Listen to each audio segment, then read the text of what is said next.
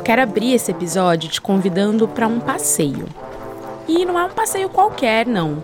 Inclusive, eu espero que você tenha roupa para essa ocasião, porque aqui todo mundo tá muito bem vestido. Os homens de fraque e cartola, as mulheres com vestidos longos carregando as suas sombrinhas, e toda hora passa uma daquelas charretes elegantes do início do século XX.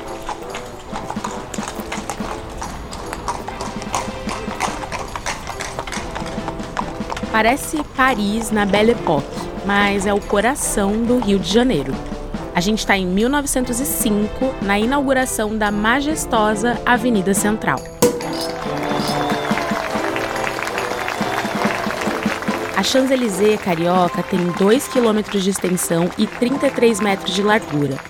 As calçadas novinhas são cuidadosamente ornamentadas com mosaicos de pedras portuguesas, e o canteiro central arborizado está cheio de mudas de pau-brasil e vários jambeiros com seus frutos cor-de-rosa. Só chega um pouquinho para cá, porque essa aí é a comitiva levando o presidente Rodrigues Alves, o prefeito Pereira Passos e um monte de autoridades. Eles vão percorrendo a rua bem devagar, passando pelos novos edifícios, as confeitarias, um cenário que mais tarde receberia construções históricas como o Teatro Municipal, o Museu Nacional de Belas Artes, a Biblioteca Nacional. É isso mesmo, a gente está falando do lugar onde hoje fica a Avenida Rio Branco. Naquele ano de 1905, o Rio ganhava definitivamente o seu toque francês. Tudo lindo, paisagem vistosa, pessoas felizes, mas peraí. Nem tudo é glamour nessa história. Porque antes de chegar nesse cenário sofisticado, a trilha sonora era outra.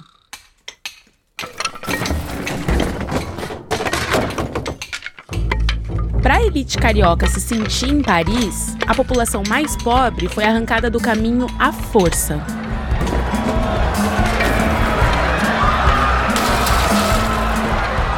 Eu sou a Gabriela Montoni e esse é o quarto episódio da terceira temporada do podcast Rio Memórias. Você ainda não ouviu os três primeiros, volta lá e ouve, você vai gostar. E vai fazer mais sentido se você escutar na ordem cronológica. Eu tô te levando para uma viagem de cinco séculos, passando pelas grandes mudanças estruturais da cidade. Uma história baseada na galeria Rio Cidade em Transformação, do nosso museu virtual que você pode acessar no site riomemórias.com.br.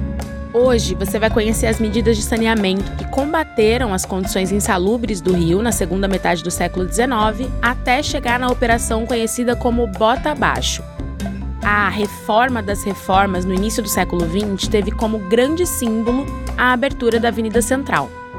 Mas para chegar lá, muita coisa aconteceu. Então, ajusta aí seu fone de ouvido, procura uma posição bem confortável e, por via das dúvidas, dá uma checada na sua carteirinha de vacinação, não custa nada.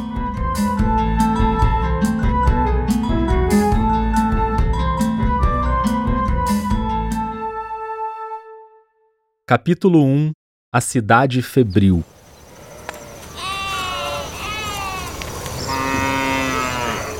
Esse clima bucólico na fazenda de Santa Cruz, nos arredores do Rio de Janeiro, foi atravessado por uma tragédia familiar no verão de 1850. Chegou ali a notícia de que duas crianças pequenas tinham sido acometidas por uma febre muito alta. Isabel, de três anos, conseguiu se curar. O irmão dela, Pedro Afonso, de um ano e meio, não resistiu e morreu na madrugada de 9 de janeiro. Naquele verão, o rio foi varrido por uma epidemia de febre amarela que contaminou um terço da população. Não dá para saber com 100% de certeza que a morte do menino foi por febre amarela, mas o contexto era assustador. Os números do governo registravam mais de 90 mil casos e 4 mil mortes. Os jornais da época iam além e estimavam as mortes em mais de 10 mil, o que representava 5% dos habitantes. A menina Isabel que sobreviveu era a princesa Isabel, que assinaria a Lei Áurea quase quatro décadas depois. Ela e o bebê que morreu eram filhos do imperador Dom Pedro II e da imperatriz Teresa Cristina. O pequeno Pedro Afonso, inclusive, era o herdeiro do trono brasileiro, já que o irmão mais velho dele, o Afonso Pedro, também tinha morrido ainda criança. Foi uma comoção nacional. No meio de uma epidemia avassaladora, as pessoas tomaram as ruas para acompanhar o velório.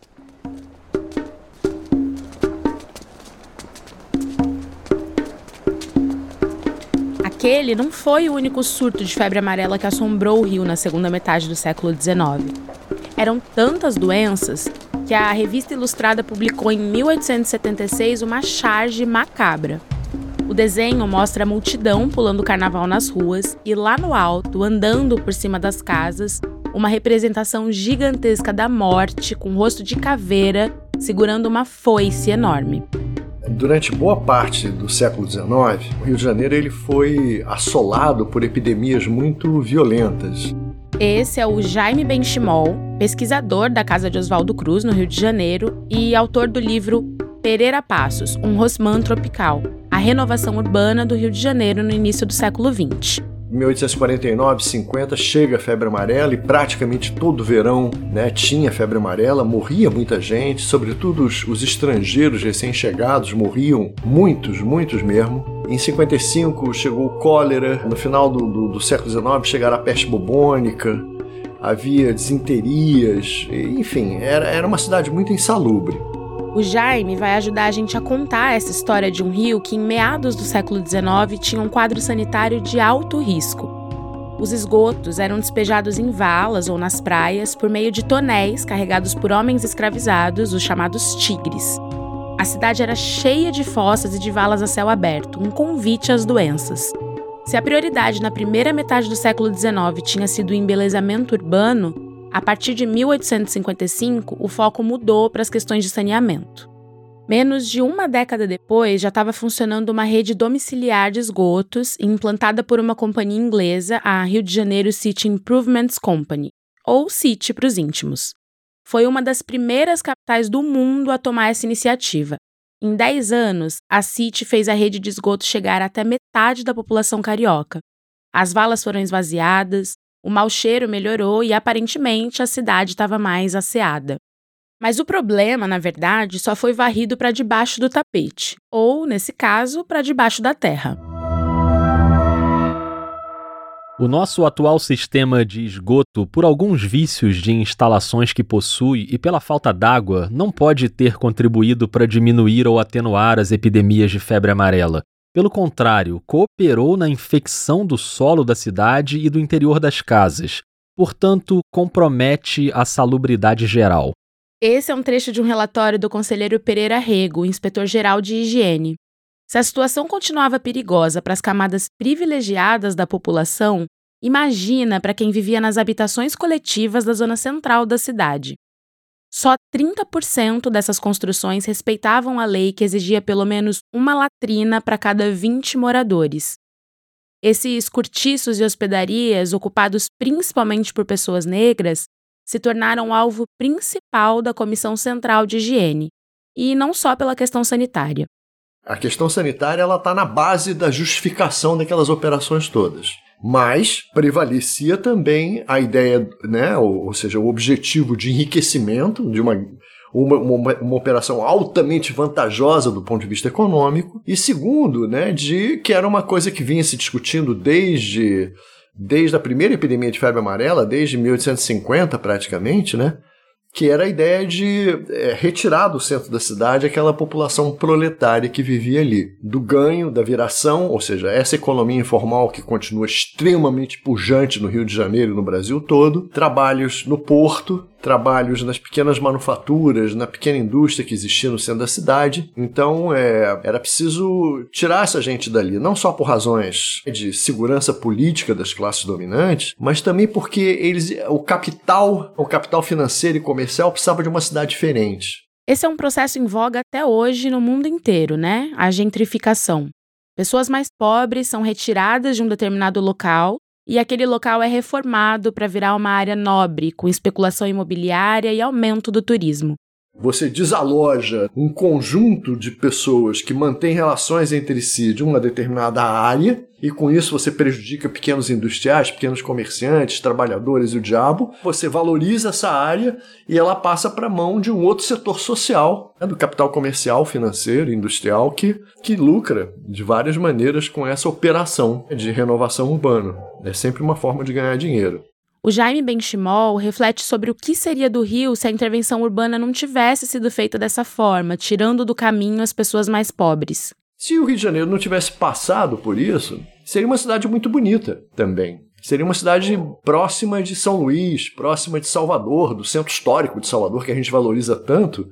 O centro histórico do Rio de Janeiro seria, seria muito bonito, seria admirável, né? E muita coisa. Quer dizer, porque na verdade foram várias eras de demolição que se sucederam depois daí. Até a construção da Presidente Vargas, que acabou de demolir né, o que havia de cidade colonial do Rio de Janeiro, né? Acabou, liquidou, né?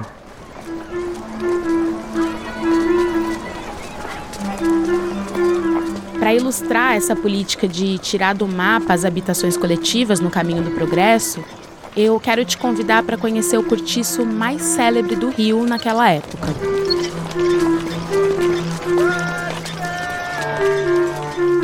Agora a gente está na freguesia de Santana, aos pés do Morro da Providência, perto da estrada de ferro Pedro II, que é a atual central do Brasil.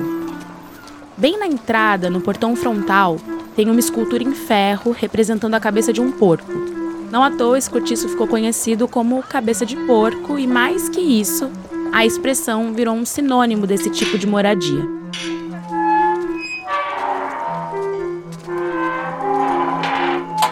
Depois do portão tem um longo corredor central cortando duas alas com umas 100 casinhas, e a partir daí outras ruas com mais habitações.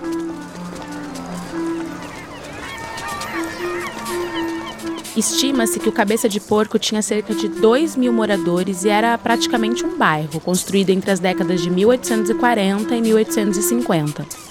A demolição foi uma ordem do prefeito Barata Ribeiro, que comandou o rio só por cinco meses e hoje é nome de rua em Copacabana.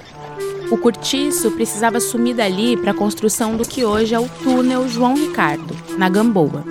No dia 21 de janeiro de 1893, o Barata Ribeiro mandou uma intimação para os habitantes, dando um prazo de cinco dias para desocuparem as casas. A Gazeta de Notícias registrou assim. O senhor doutor Barata Ribeiro, digno prefeito, que não sabe o que são embaraços quando se trata de cumprir a lei e que, se continuar neste caminho, está destinado a prestar serviços inesquecíveis à nossa cidade, mandou há cinco dias intimidar os habitantes do cortiço a despejarem-no. Ontem, expirando o prazo, procedeu-se à demolição da estalagem.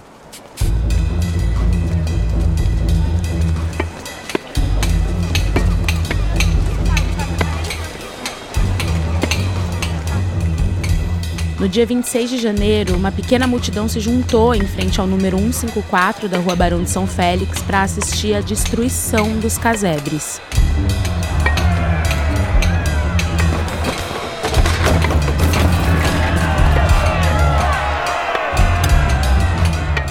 De uma só vez, centenas de famílias foram desalojadas.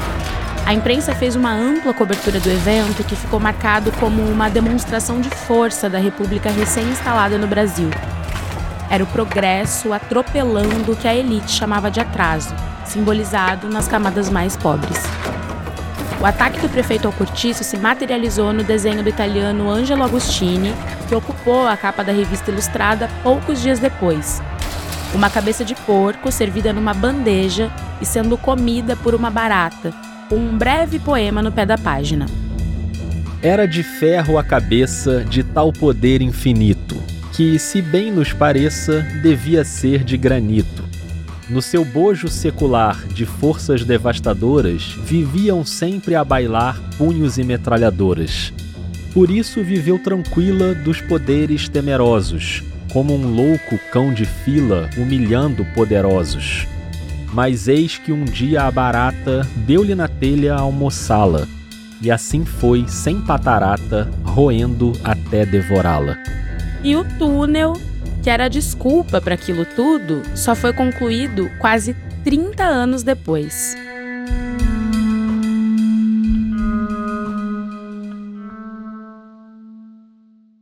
Capítulo 2 A Paris dos Trópicos Paris era, era o grande modelo, né? Durante o Segundo Império, na França, o Barão de Haussmann, né? Ele remodela completamente a capital parisiense. A Paris que nós conhecemos hoje é fruto dessa intervenção que destruiu a cidade, a cidade antiga parisiense. O barão, conhecido como o artista demolidor, derrubou milhares de casas e prédios na reforma urbana da capital francesa na década de 1870. Não por acaso, o livro do Jaime Benchimol usa o termo Rosman tropical para se referir ao engenheiro Francisco Pereira Passos, o prefeito que colocou em prática no Rio um conjunto de reformas radicais entre 1902 e 1906. Foi o processo conhecido como Bota Abaixo. Se você é ouvinte do Rio Memória, você sabe que a gente já visitou esse período várias vezes, né? Inclusive no nosso primeiríssimo episódio sobre a revolta da vacina. E aqui eu preciso dividir com você a notícia de que esse episódio recentemente foi finalista do Prêmio Roche de Jornalismo de Saúde na América Latina, concedido pela Fundação Gabo. A gente tá muito chique, viu? Eu fui representar o podcast na cerimônia de premiação na Colômbia e a nossa equipe tá em festa até agora. Se você ainda não ouviu esse episódio, depois volta lá porque tem bastante coisa sobre o Bota Abaixo. Resumindo, o Pereira Passos ganhou carta branca do presidente Rodrigues Alves para transformar a capital da República numa vitrine para o mundo. A ideia era mostrar o Brasil como uma nação moderna, limpa e finalmente livre daquela pecha de pestilenta. Como escreveu na época o jornalista Alberto Figueiredo Pimentel, o Rio civiliza-se. Essa frase foi publicada na seção Binóculo da Gazeta de Notícias e acabou virando o slogan do período que transformou o Rio num grande canteiro de obras.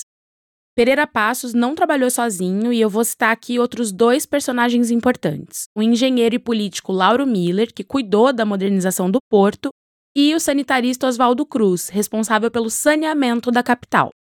O Oswaldo Cruz ele está preocupado, ele vai tentar atacar três doenças, né? Ele vai atacar a varíola, que era um, também era uma coisa recorrente, né? Muitas epidemias graves, né? Tentando implantar a lei da vacinação obrigatória, que vai dar origem à revolta de 1904, a peste bubônica, que nos anos 80 e 90 já se tem identificado que o agente causal era um bacilo que era transmitido pelas pulgas que se alojavam nos ratos, e a principal meta que era combater a febre amarela. Naquela altura, os cientistas como Oswaldo Cruz já tinham uma visão mais avançada em relação às políticas urbanas das décadas anteriores. Pela ótica sanitária, essas grandes obras não eram mais necessárias porque a ciência já conhecia soluções específicas. A febre amarela era transmitida pelo mosquito, a peste bubônica estava nos ratos, a varíola precisava de vacina e por aí vai. Para Oswaldo Cruz, aquele conjunto de intervenções que o Pereira Passos estava implementando, à luz da teoria miasmática do século XIX, era não só desnecessária como contraproducente, porque a campanha dele contra o Aes aegypti era prejudicada pelas obras que criavam poças d'água em toda parte, dificultavam, entendeu, a ação dos né, das brigadas sanitárias do Oswaldo Cruz. Então, eram, na verdade, a reforma e saneamento do Rio de Janeiro são duas faces de uma mesma moeda, mas faces em conflito uma com a outra, que uma giram é, em função de mecanismos de lógicas, de, de estratégias totalmente colidentes. Mas, do ponto de vista do embelezamento, tinha aquela coisa da vitrine que eu citei ainda há pouco, né? Por isso, o maior símbolo da reforma é a abertura da imponente Avenida Central que a gente já visitou na abertura do episódio. Vamos voltar para lá?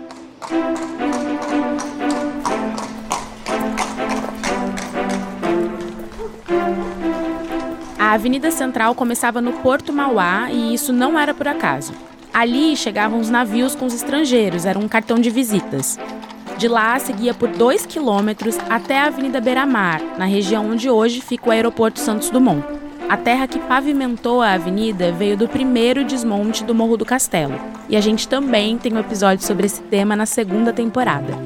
A inauguração foi em 15 de novembro de 1905, no aniversário de 16 anos da proclamação da República. As fachadas em Art Nouveau com os lampiões de luz elétrica surgiram no lugar dos casarões coloniais derrubados a golpes de marreta. Os intelectuais mais elitistas, como o poeta Olavo Bilac, celebraram até o barulho das obras. Escutai o hino jubiloso das picaretas da regeneração. Por outro lado, o escritor Lima Barreto, homem negro e morador do subúrbio, criticava a intervenção estética que custou tão caro para a população mais pobre. De uma hora para outra, a antiga cidade desapareceu e outra surgiu como se fosse obtida por uma mutação de teatro. Havia mesmo muito de cenografia. Falando em escritor, Machado de Assis foi outro que criticou o modelo das avenidas largas. Frequentador assíduo da Rua do Ouvidor, ele brincava dizendo que ali era possível tomar um café numa calçada e comer um doce na outra, só esticando os braços. Mesmo sendo bem estreita e muito movimentada, a Ouvidor também tinha seus ares parisienses. Era um ponto de encontro de intelectuais e artistas, com a vida noturna iluminada pelos novos lampiões a gás que substituíram os antigos de óleo de baleia.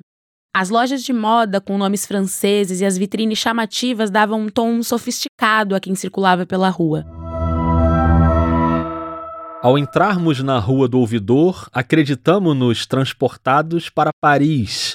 Esse é um relato do viajante alemão Ernst Ebel. Porque nela se estabeleceram os franceses, com aquela elegância que lhes é peculiar.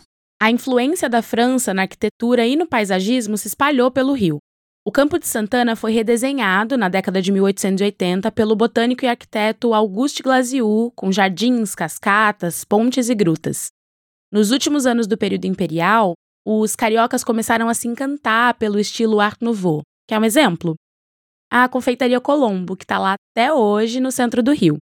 Criada em 1894 e reformada com toques de Art Nouveau entre os anos de 1912 e 1918, ela preservou o interior do mesmo jeitinho para quem quiser sentir hoje em dia o clima da Belle Époque carioca. Foi também no início do século XX que o centro da cidade ganhou construções como o Teatro Municipal, inspirado na Ópera de Paris, a nova sede da Escola Nacional de Belas Artes, baseada no Museu do Louvre, a Biblioteca Nacional e o Palácio Monroe, completando o circuito arquitetônico da Praça Floriano Peixoto que depois ficaria conhecida como a Cinelândia. A cidade era muito bonita, né? Sempre foi muito bonita, então sempre despertou o interesse do, do turismo, né? Turismo é um negócio que é mais no final do século XIX em diante. Se a ideia era ser uma vitrine para os estrangeiros, nada melhor do que sediar uma feira de modernidades dessas que movimentavam cidades europeias para celebrar os avanços da ciência e do progresso humano. Foi assim em 1908, o palco do mega evento foi a Praia Vermelha, com pavilhões de grande porte construídos em tempo recorde. Todo aquele clima de novas tecnologias inspirou um dos organizadores do evento, o engenheiro Augusto Ferreira Ramos. Depois da feira, ele colocou em prática a ideia meio doida e um tanto megalomaníaca de construir um teleférico naquele lugar, ligando a Praia Vermelha ao alto do Pão de Açúcar.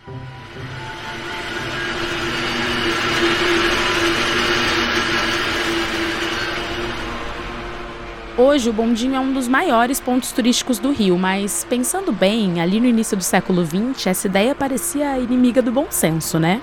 Imagina passar 500 metros de cabo da praia até o alto do morro, com alpinistas escalando a montanha cheios de equipamentos na mochila e funcionários se arriscando a 400 metros de altura.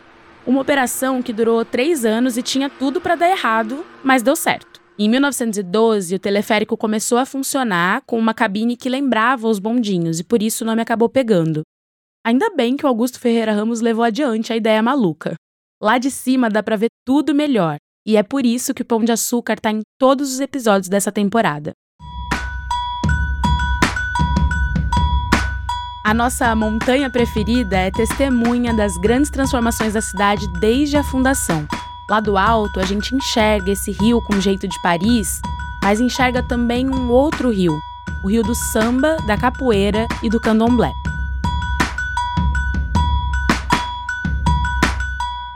Capítulo 3 O protagonismo negro. Você lembra do Largo do Rocio? A gente passou por ele no episódio anterior. É aquele lugar que foi remodelado com a chegada da família real, onde instalaram um obelisco. A atual Praça Tiradentes, lembrou, né? Pois é. Agora eu vou te levar para uma praça parecida, só que um pouco menor. O Rocio Pequeno, ali perto dos Morros do Livramento, do Pinto e da Providência. Em 1865, o Rocio Pequeno mudou de nome para Praça 11 de Junho, a Praça 11 como você conhece hoje. Foi para ali que muitos negros e negras migraram no século XIX, principalmente a partir de quatro eventos: o Levante dos Malês, em 1835, a proibição do tráfico de escravizados em 1850, a Lei do Ventre Livre em 1871 e a abolição da escravatura em 1888. A Praça 11 é uma dessas ilhas, desses bolsões populares que sobrevive à reforma urbana. E, e, tem uma dinâmica muito rica. Os negros, os judeus tinham uma comunidade judaica muito forte, pequena África, que era perto. Então é uma vida cultural muito ativa. O termo Pequena África foi popularizado pelo compositor e pintor Heitor dos Prazeres. Era a região portuária que pegava os bairros da Gamboa, da Saúde e parte de São Cristóvão. O número 117 da Rua Visconde de Itaúna virou um ponto de encontro da cultura negra naquela época. Era a casa da baiana Hilária Batista de Almeida, tia Ciata. Ela acolhia os recém-chegados num espaço onde as pessoas viviam o candomblé, a capoeira e o berço do samba, e também se articulavam politicamente. A polícia costumava reprimir essas atividades, mas não na casa da tia Ciata, que era uma mulher respeitada ainda mais depois que ela curou uma ferida que incomodava o então presidente Venceslau Braz.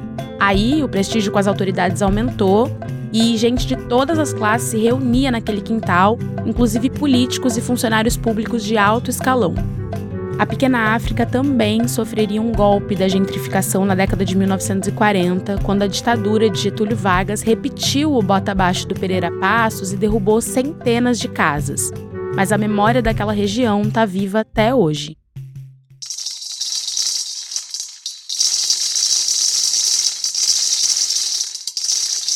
Se você ouviu o último episódio, você sabe o que é isso, né?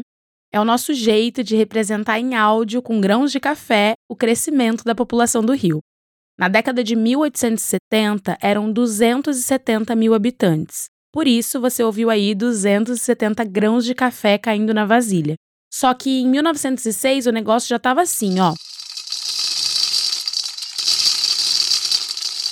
Vai derramar café até cansar.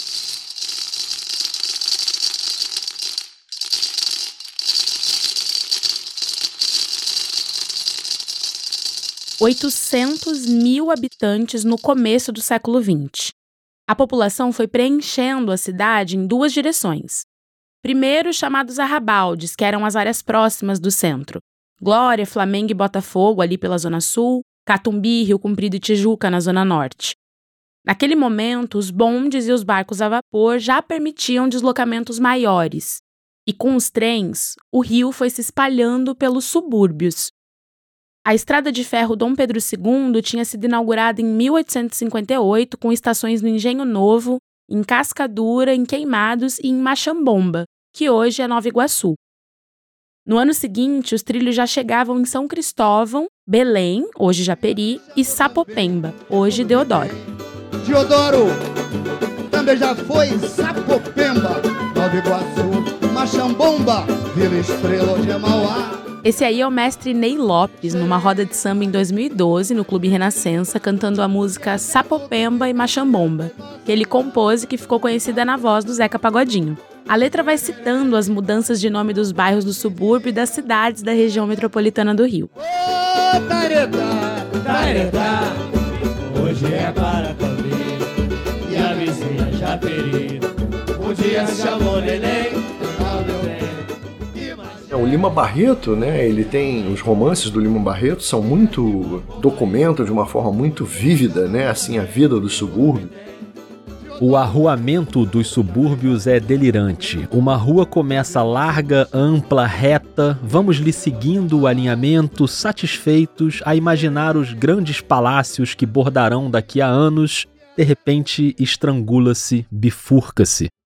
Na verdade, até o final do século XIX, o subúrbio era é, uma zona de ocupação principalmente de, de trabalhadores, funcionários, trabalhadores que tinham um salários mais estáveis. Quando começa esse período, essa população ela vai em massa para os subúrbios, essas regiões foram sendo ocupadas por pessoas pobres, em sua maioria negras, muitas que tinham saído do sistema escravista, mas também por imigrantes europeus e funcionários públicos de baixo e médio escalão. O carioca é que foi moldando a cidade, não o contrário.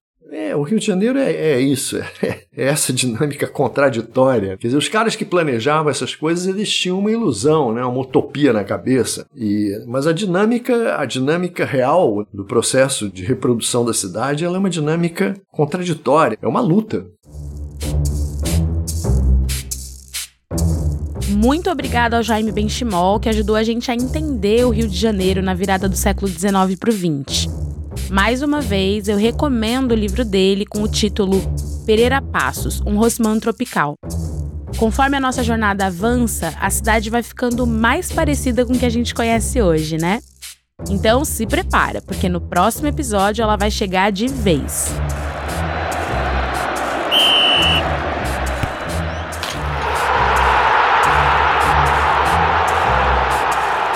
A gente vai encontrar o rio do Maracanã, do Cristo Redentor, da Praia de Copacabana, o rio que se espicha nos arranha-céus, que se esbalda no carnaval, que deixa de ser a capital do país, mas não perde a majestade. O rio que, enfim, se transforma na cidade maravilhosa. Copacabana surge como um produto direto, que a gente pode chamar de uma nova elite carioca, que era uma nova elite nacional, que já não era tão vinculada ao universo do Brasil monárquico, da aristocracia, era de fato uma elite mais ligada a atividades e ideais burgueses. Esse foi o quarto episódio da terceira temporada do podcast Rio Memórias. A gente está caminhando para a reta final da nossa viagem de quase cinco séculos para testemunhar as grandes mudanças que o Rio de Janeiro atravessou desde a sua fundação. As histórias são baseadas na galeria Rio Cidade em Transformação do museu virtual riomemórias.com.br. Marca a nossa arroba Rio Memórias no Instagram e me conta o que você está achando da temporada. Se você ouve no Spotify, deixa um comentário na caixinha de perguntas. E se você curte os episódios, aproveita para dar cinco estrelas pra gente no aplicativo. O podcast é uma realização da produtora Escuta Aqui. A coordenação é do Rodrigo Alves, que também grava as locuções adicionais e escreve o roteiro com base na pesquisa histórica feita pelo Davi Aroeira. A supervisão do roteiro é do Thales Ramos e quem entrevistou o Jaime Benchimol foi a Jamile Boulet. A Clara Costa faz a edição e todas essas recriações de cenas que você ouve por aqui. A trilha sonora original é composta pelo Gabriel Falcão. Eu sou a Gabriela Montoni, historiadora e apresentadora do podcast. As locuções são gravadas no Estúdio Rastro, no Rio de Janeiro, com supervisão técnica do Dani Di. No próximo episódio eu te encontro de novo, combinado? Um beijo e até mais! O Rio Memórias é patrocinado pelo Ministério do Turismo, Prefeitura da cidade do Rio de Janeiro, Secretaria Municipal de Cultura, pelas empresas Norsul e Casnar Leonardos por meio da Lei de Incentivo à Cultura e pelo Banco BTG Pactual, Adam Capital e Concremat por meio da Lei Municipal de Incentivo à Cultura, Lei do ISS. Obrigado e até o próximo episódio.